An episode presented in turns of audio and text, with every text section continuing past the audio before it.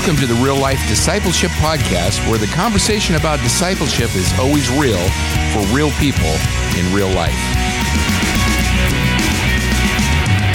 Hello again. I'm Lance Wigton. I'm the Communications Director here at Real Life Ministries. And once again, I'm with my friend Jim Putman, who is the Senior Pastor at Real Life Ministries in Post Falls. And uh, today we're going to talk about a very hot topic, which is government authority and uh, our role in it.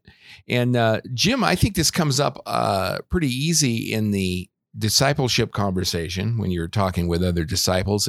We're trying to um, be more Christ like ourselves, and we're trying to get others around us to be more mature like Christ is. And, and certainly one of those um, characteristics that uh, Jesus has is uh, humility. But this topic of government authority uh, seems to be kind of a uh, the kryptonite to a lot of our humility, and uh, also I think a lot of Christians also kind of push that to the wayside. Of that's the that's the topic that has an asterisk on it, where basically I can behave uh, however I want to much like I am in the passing lane on the freeway. uh, so, uh, and, and, so Jim, what what are your thoughts about bringing uh, a topic like government authority, and how do you handle that with your group? Yeah, that's that's a great question, um, and it's something that's pretty difficult for me as well. I come from a social science history background, government mm-hmm. background uh, in college, so I have a lot of ideas about that, thoughts about that and opinions. Uh, I'm sure that's surprising to you. It's it's it's shocking. Yeah, I'm, yeah, I'm holding uh, on to my hand. um, so it's it's a uh, it really is a part of becoming a disciple, as you said, to become Christ-like. And Jesus, one of the main characteristics of Jesus is humility. Uh, Philippians 2 says that though he was God, he did not hold on to those those rights, those divine rights, but made himself a servant. He put himself underneath the authority of mankind. The creator of the universe, though he could have called angels from heaven to destroy everything, could have spoken the world out of existence, he submitted to authority. Um, remember when Jesus was uh, dealing with Pilate, and mm-hmm. Pilate said, Are you a king? And he said, My kingdom is not of this world. If it were, my people would fight for me. And, uh, you know, Pilate says, Don't you know I have the right to, or I, I have the power to, you know, let you go or crucify you? And he said, You don't have any power except that which is given to you by God. Mm-hmm. And, and so this, this being under authority issue is uh, tied all the way to Jesus. Uh, you know, the Bible talks about that uh, God opposes the proud in James, uh, First Peter as well, but gives grace to the humble. Mm-hmm. And and humility is definitely a characteristic of a follower of Jesus. We submit, therefore, one to another. We we honor others above ourselves. We don't think of our own interests, uh, Philippians says, but to the interests of others. We consider others better than ourselves. And so, as you start to think about humility in every area of your life, uh, you're right. In it, it, part of growing up is not is coming to this place where I don't go. I'll set aside the will of God in the fast lane of the mm-hmm. freeway, or I'll set aside the will of God, uh, the characteristics of growing in Christ when it comes to government. Mm-hmm. What does the Bible actually say about these aspects? And Jesus had a lot to say. Uh, you remember he was asked one time about paying taxes to Caesar and uh, Jesus said, "Hold up a coin. Whose face is on it?" Mm-hmm. And he and they said, "It's Caesar." He said, "Give unto Caesar what is Caesar's. Give unto God what is God's." Uh, what he's really saying there is be under authority. And Romans 13 is a key passage that Paul speaks about, where he talks about that no one has been placed in authority except by uh, except that which God has placed in authority. And so we're to be under the authority of leaders, uh, government officials, uh, bosses, uh, husbands, uh, and people to the, the leaders within a church, wives to their husbands, uh, being under authority and being in submission to authority, being organized as God designed it is a part of what it means to be a part of the body of Christ and be a follower of Jesus. Well, I think we all know these guardrails, especially, you know, you were quoting Ephesians about what we should do. And, um, and I don't know if this is a jumping off point for a lot of people, but, uh, you know, as I listen to people, it, it kind of comes down to the topic. So, uh, yes, I can follow authority or I can be under government authority if, and the if is they don't they don't go against my value system or even even down worse than that is uh, they don't cross the way I think it should be done. Mm-hmm. And then so I think that um uh, I I think I struggle. I think a lot of other Christians struggle with when they're not in alignment. We feel like we have some kind of responsibility to uh, fight back and or opt out. or opt out. Um, yeah, and and but you would call that not being Christ-like. Well, it depends. Uh, there's some nuances to this. For instance, uh, Paul says to obey the authorities, right? But then Nero told Paul to deny Christ, Mm-hmm. and Paul wouldn't. Paul wouldn't offer incense to, to Caesar. Paul wouldn't say Caesar is Lord. He said Jesus is Lord. So there is a line to which we, uh, if they ask us to do something that God has clearly asked us not to do, then sometimes you know we have to make a decision. Um, so uh, it's important that we're clearly understanding what God's word says about something. For instance, one of the things we hear in North Idaho and around the country, and and I, is is on the Second Amendment, gun rights. Mm-hmm. And uh, I have guns. I have a lot of guns. Mm-hmm. I hunt. I fish. I I shoot. I do all those things. And some Christians act as though the Second Amendment has a scripture reference to it mm-hmm. and they'll they'll say on one side I mean I, I talk a little bit about you know I've seen people's cars go by with a bumper sticker that says my boss is a Jewish carpenter Mm-hmm. but right next to it on the same bumper will be uh, if you want my gun you'll have to pry it out of my cold dead fingers Mm-hmm. okay so you couldn't be more contradictory than that uh, again I believe that that I should have the vote and, and as an American I get the right to vote on things like the second amendment and I will vote that we keep our guns absolutely Mm-hmm. um, but if they make a law that says that I cannot keep my guns, I will give them my guns. Now, what people will do with that is say, well, then they'll take charge. And once they get your guns, then they'll have authority and all this. Listen, the scripture says that in the end times, there will be a uh, antichrist, uh, that there'll be all these kinds of problems, that the world's going to become corrupt. All that's true. But we've got to remember that this world isn't our home. Mm-hmm. We live for the eternal kingdom. And again, there's a time if they try to take my Bible, you know, uh, that's a little bit different than taking my gun, Mm-hmm. which is, uh, I would say this if they did take my Bible, uh, I've memorized quite a bit of it, and, and that's helpful.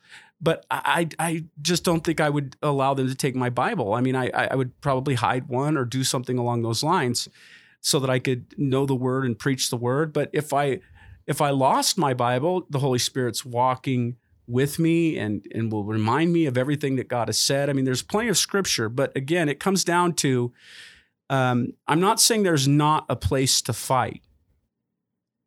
I think there is. But as a Christ follower, it's not the first place we go Mm-hmm.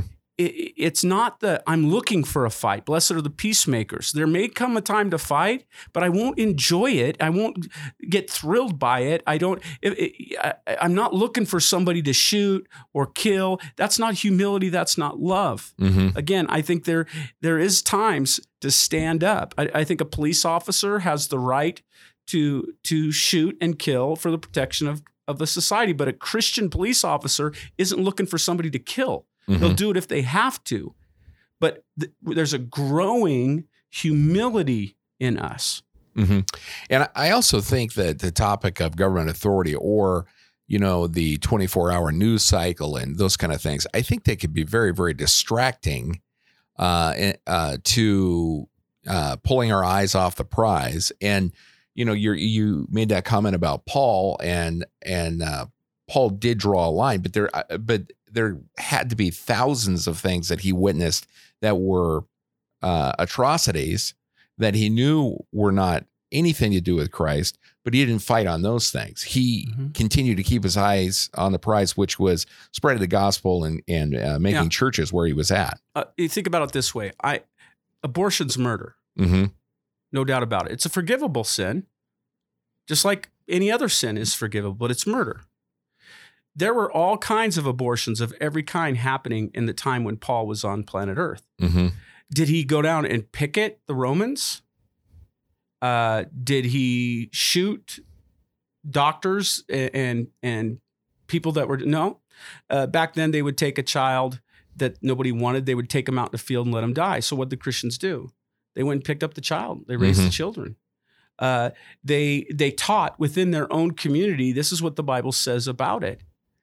And as long as we have the freedom to speak and to vote, we should speak in a loving way that this is sin, it's murder, it's forgivable, but but it hurts you, it hurts others, like we do every other sin. Mm-hmm. And if we can vote, we should vote. And and but the problem is is that in that society that he lived in all those years ago, um, there was no uh, expectation that the Romans were going to act like Christians No. But Romans who came to know Christ were were in the process of becoming Christ-like and accepting the values, the kingdom principles of Christ. Mm-hmm. So living in a world that is clearly unchristian, uh, and and the wisdom to know how to do that is super important. But again, humility before the Father.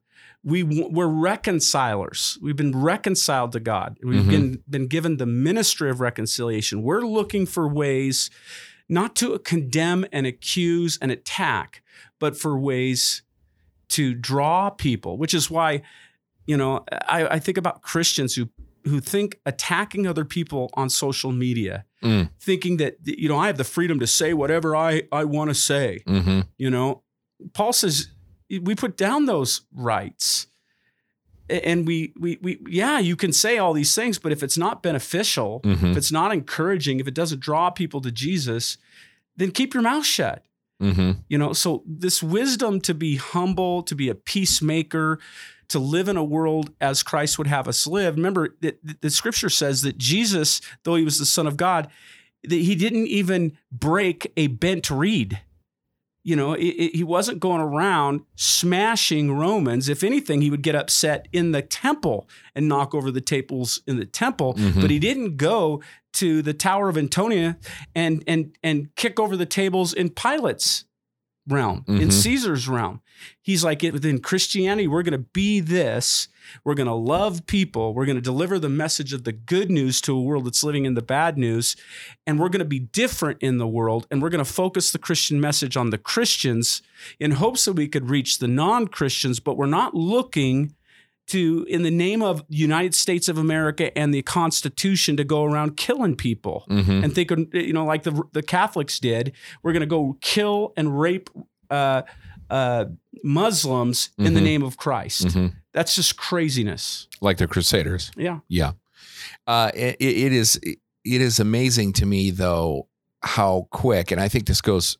I, I think this goes for any topic when you're t- dealing with sin, but it, it's amazing to me how quick you can go in your head to, um, y- you know, justification to action, and you're so far off your original intent of growing towards Christ uh, and by the time you catch yourself, you could have actually done some real damage to relationships around yourself, uh, your witness as a Christian, uh, you know, some particular bad areas. But I think that's one of the reasons that it's important to have a group of guys around you to hold you accountable on these topics. Oh, I get so fired up. I got to have people talk me off the ledge. Hey, listen, just because I know this is what I'm supposed to be doesn't mean that's easy. You know, I want to get out on the corner and go, what are you people doing? Mm-hmm. You know, uh, I want to get in an argument with politicians and go, don't you see how crazy? this, Don't you see where this is going? Don't you see what this means? Don't you know where we came from? Mm-hmm. You're tearing down the very foundational principles that made this country a great place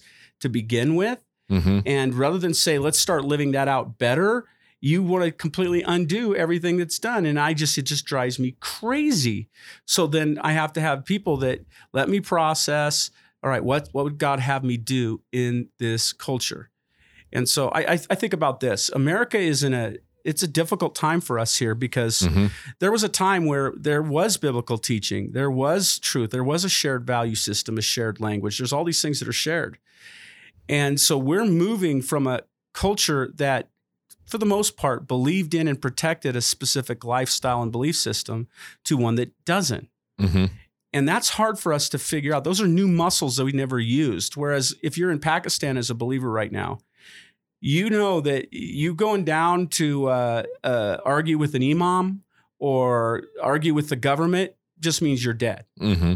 Okay, so so what's worth dying for and what isn't? And uh, who am I supposed to speak to? Who's my audience, and what does that look like? If I'm having a Bible study at my house with Christians in private, uh, following the law as best I know how, and trying to be a good citizen, but I'm going to keep Jesus first in the spiritual areas.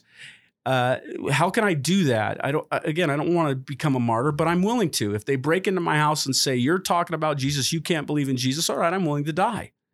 But what does it look like to walk as a wise believer in the midst of a world that's becoming increasingly antagonistic? Mm-hmm. And that's why we've got to pray about that, think about that, listen to some of the people that have done it around the world and learn. America's not always the place where we have the best information and the, the most wisdom. There are places out there in China and around the world where we need to listen to them. What does it look like? And what does the Bible actually say? And we're going to be humble before the Lord, humble before other people. Mm-hmm.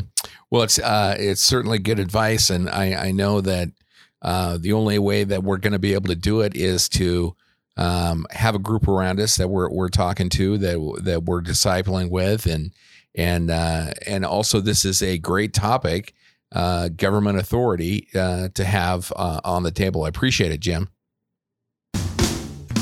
Thank you for joining us on the Real Life Discipleship Podcast, where we want you to remember discipleship is simple, it's just not easy.